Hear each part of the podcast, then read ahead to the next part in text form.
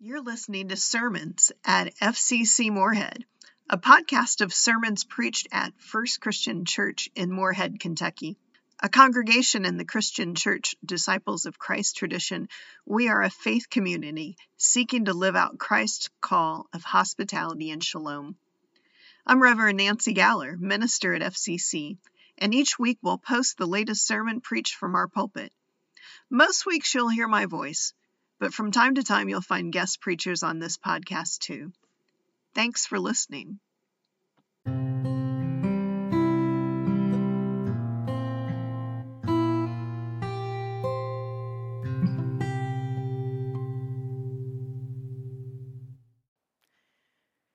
For those of us who grew up in church in a certain age, we cannot hear this particular gospel story without feeling an urge to sing. Did you feel it? Zacchaeus was a wee little man, a wee little man was he. It's going to be in your head all day today. I promise you that. We know this story and we think we know Zacchaeus. He's short, he's rich, He's nimble enough to climb up a tree, and he's a tax collector. In fact, Zacchaeus was a chief tax collector. Now, before we go any further, a little background on tax collectors in the ancient world. This is not a government career. Zacchaeus is no IRS agent with a pension and health care and all of those sorts of benefits, with a cubicle and a giant box of an office, reviewing paperwork on behalf of the Roman Empire to collect a set percentage of taxes from people. In the ancient Roman world, in the days of the Republic, before this time, tax collectors were private agents. And we can see that in the Greek word that was used for tax collectors that literally means tax farmer. They would bid on Roman public contracts to be able to collect taxes. And whoever won the bid would then collect the taxes and pay them to Rome. They would pay these taxes to Rome in advance. So then the tax collector would recoup the money and make a living off of those commissions that they charged on taxes. Now, to make this work financially, private agents would form associations, large organizations with a chief tax bidder, a few associates, and some financial backers who wanted something for their investment. Once they secured a contract from Rome with a specific taxation amount for a particular region of the empire, then they would work with local officials and agents to collect in their districts. Now, by Jesus' day, this had changed a little bit. Taxation had long been in place for goods sold and imported, and that's what tax collectors continued to do. But other taxes, you know, because there are other taxes, always have been, right? Such as taxes on land and on the number of people in a particular household. Those taxes weren't collected anymore by tax collectors, but those were collected by the provincial governors of Rome. So if you were a tax collector focused on customs, on taxes on goods, then a border town like Jericho would be a key location. The profits from these tax farmers were what they could bring in over and above what those contracts required of them. And you can see how much the incentives were for overcharging and exploitation. They were built into the system. But let's be honest, no one likes paying taxes, right? But when you know that everyone involved is getting a cut of the taxes that you are paying, it's not hard to imagine why tax collectors were unpopular. Tax farmers would have been viewed with suspicion because they were collaborating with Rome and they were profiteering from their work. Nobody liked a tax collector, and for good reason. Luke tells us that Zacchaeus is a chief tax collector and that he was rich, which means he's good at this dirty work he's been doing. He's a successful businessman who's overseeing a large operation. He's won contract bids from Rome, and he has enough connections with local officials to make a sizable sum for himself.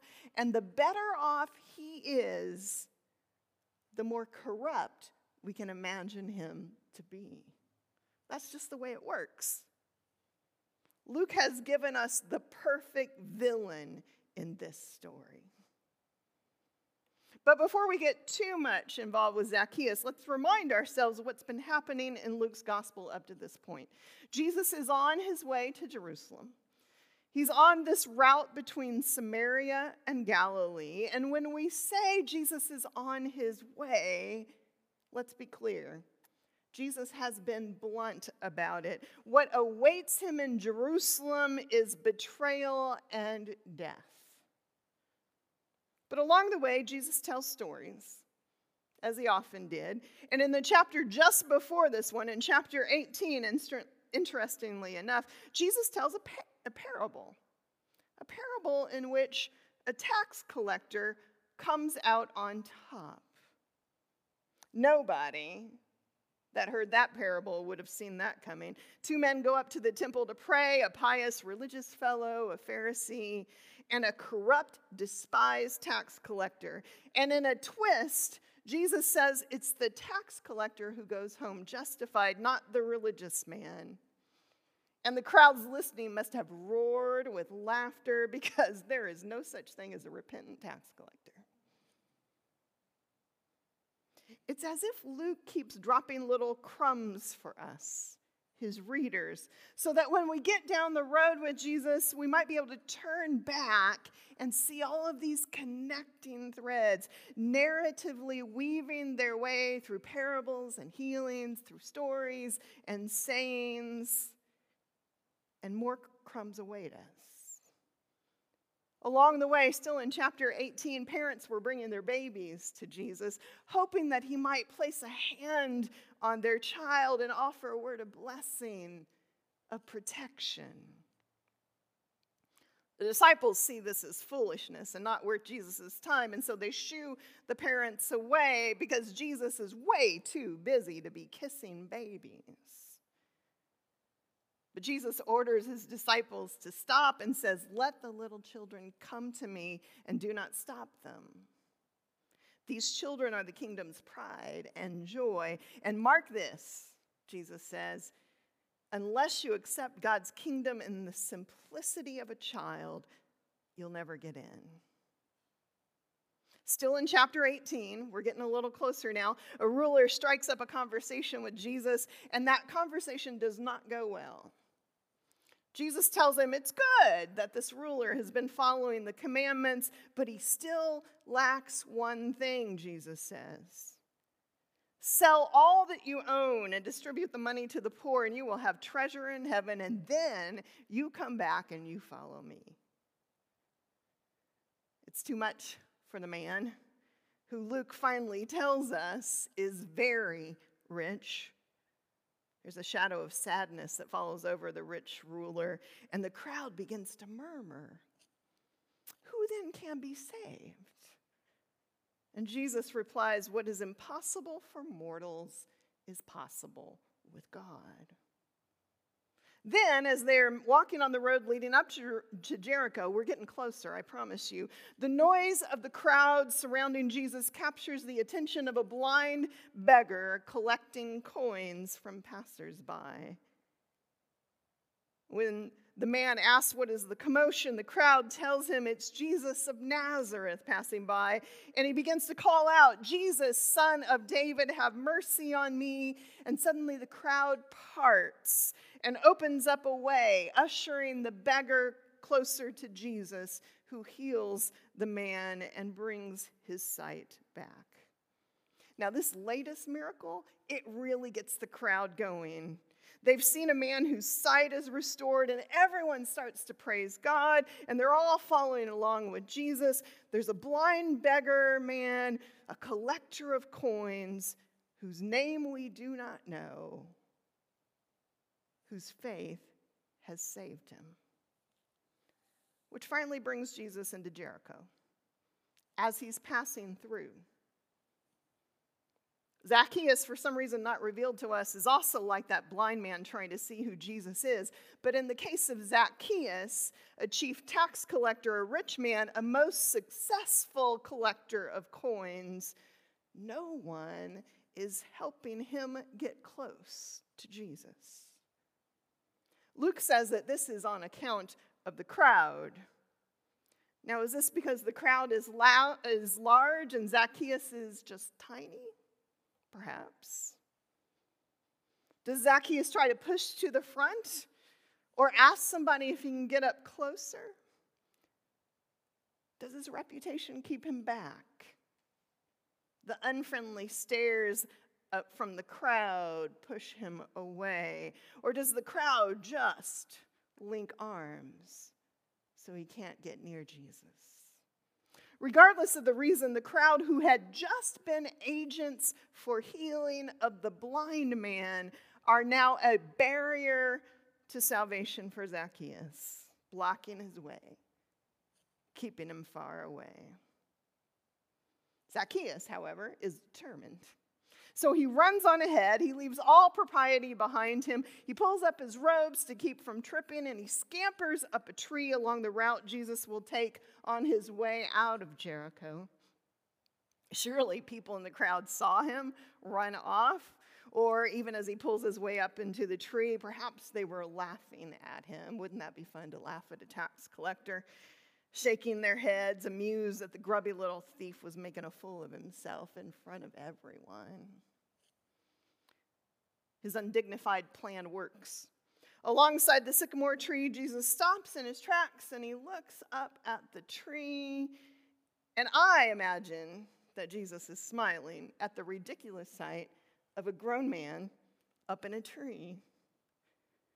And the crowd stops too, and their eyes set upon the chief tax collector perched on a branch like some little child, seeking a glimpse of Jesus. And that's when you imagine that the murmurs start, right? Now Jesus can put this pompous little cheat into his place. Tell him to stop the extortion, all the slimy side deals. Maybe Jesus will tell him to go sell all his belongings and give them to the poor, just like he did that rich ruler outside of town. And then Jesus calls him out by name. Zacchaeus, hurry and come down, for I must stay at your house today. Wait, what? Jesus, you don't know this man. He's been skimming off the top. He's the worst of the worst, this one. He's a thief and a collaborator with the enemy. You don't want to be seen with this man, let alone stay at his house overnight. Even the disciples must have been taken aback. This was not in the plan. They were passing through Jericho. Remember, they were not staying in it. What is Jesus up to? What he's been doing since the beginning upending expectations and bringing the realm of God into our everyday world. Luke's left us another little crumb in the story. He's given this unseemly chief tax collector a name, Zacchaeus. The name means clean one or righteous one, which is an unfortunate name for a tax collector whose hands, by definition, are dirty. They are soiled by the unsavory nature of his profession. But Luke wants us to see this little man clinging to a branch of a sycamore tree in light of what has gone on before to bring Jesus to that tree. Zacchaeus is seeking out Jesus with urgency, without regard to what other people are thinking about him. He's not concerned with protocols or expectations. He's just seeking Jesus out the best way he's, he can. He's like that tax collector in Jesus' story, standing afar off in the temple, afraid to lift his eyes to heaven, shaking with sadness and remorse, saying, God, give mercy to me, a sinner. Zacchaeus is small, like those little children which Jesus welcomed, and of which he said, Don't get between them and me. For unless you accept God's kingdom in the simplicity of a child, you're never getting in. But in case we don't make the connections, Luke gives us more. The crowd realizes that Jesus is inviting himself to stay with Zacchaeus, and their murmurs become outright jeers. Jesus, you better watch what company you keep. This man's no good. Keep clear of him. And Zacchaeus hears him, of course. How could he not? He hears the accusations of fraud, the indictment of his character. He knows he's not a perfect man by any standard, but that same longing that sent him running down the street and climbing up a tree to straddle a branch is still pushing him ever nearer to Jesus. And so the little man stands there sets his shoulders, looks Jesus in the eye, and says, Master, I am giving away half my income to the poor, and if I'm caught cheating, I'm paying four times the damages. Another crumb for us. Did you notice? We remember that sad rich ruler, his shoulders slumped, his hands wrapped tightly around his money pouch, the words of Jesus still ringing in his ears Sell everything you own and give it away to the poor, and then you will have riches in heaven. And come and follow me. Zacchaeus gets it. Zacchaeus gets it. The ruler, the upstanding citizen, one of the elites of the town who professes his adherence to the teachings of his faith, he remains trapped by his belongings, the trappings of his faith and his security, unable to enter into the realm of God. But Zacchaeus, wee little Zacchaeus, in his seeking out of Jesus, is learning to let go of the things that might hold him back from experiencing the fullness of God's presence. Now, Luke has been leading up to this moment in his story for a long time. Back last December, on the third Sunday of Advent, we heard the gospel reading from the third chapter of Luke. John the Baptist, because I'm sure you don't remember, I'll tell you. John the Baptist was at the River Jordan and he was preaching. And the crowds were all gathered there, not just to listen, but to be baptized. And the more they heard John the Baptist preach, the more they wondered what they needed to do. And John the Baptist warned them not to rely on their history, not to rely on their reputation, but to bear fruits worthy of repentance. And then Luke tells us that along the riverbanks were soldiers and tax collectors tax collectors earnestly coming seeking to be baptized. And they asked John, What are we supposed to do? And John says, Collect no more than is appointed to you, no more extortion. And here we are near the end of the story, on our way into Jerusalem. Ten months after we've heard the words of John the Baptist, we see the fruits of his preaching. Jericho. A day's journey from Jerusalem with the weight of what is about to come on his shoulders, Jesus stops and sees a man that's seeking a redemption. He sees him in a tree. He calls him by name. And he proclaims that salvation has come to his house. Now, the good news of the story Depends on where we find ourselves in it. Are we perched in that tree alongside Zacchaeus? Has what we've been doing in our lives left us longing for more, hoping for a glimpse of God's graciousness? If that's where you are in that sycamore tree, then trust in this.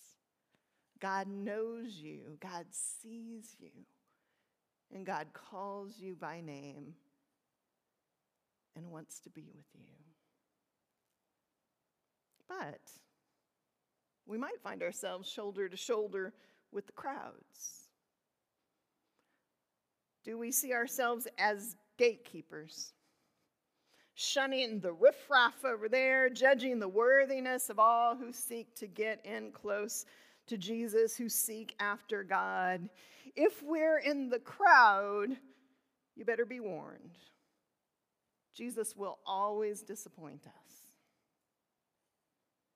because Jesus is a trespasser of boundaries. He is an embracer of outcasts. He is a seeker of the lost. Jesus says we're to love God and love neighbor and watch him do it because he will love even that neighbor, the one we're sure doesn't deserve it. The moment of salvation hangs in the balance here in Jericho. May we have eyes to see. Thanks be to God.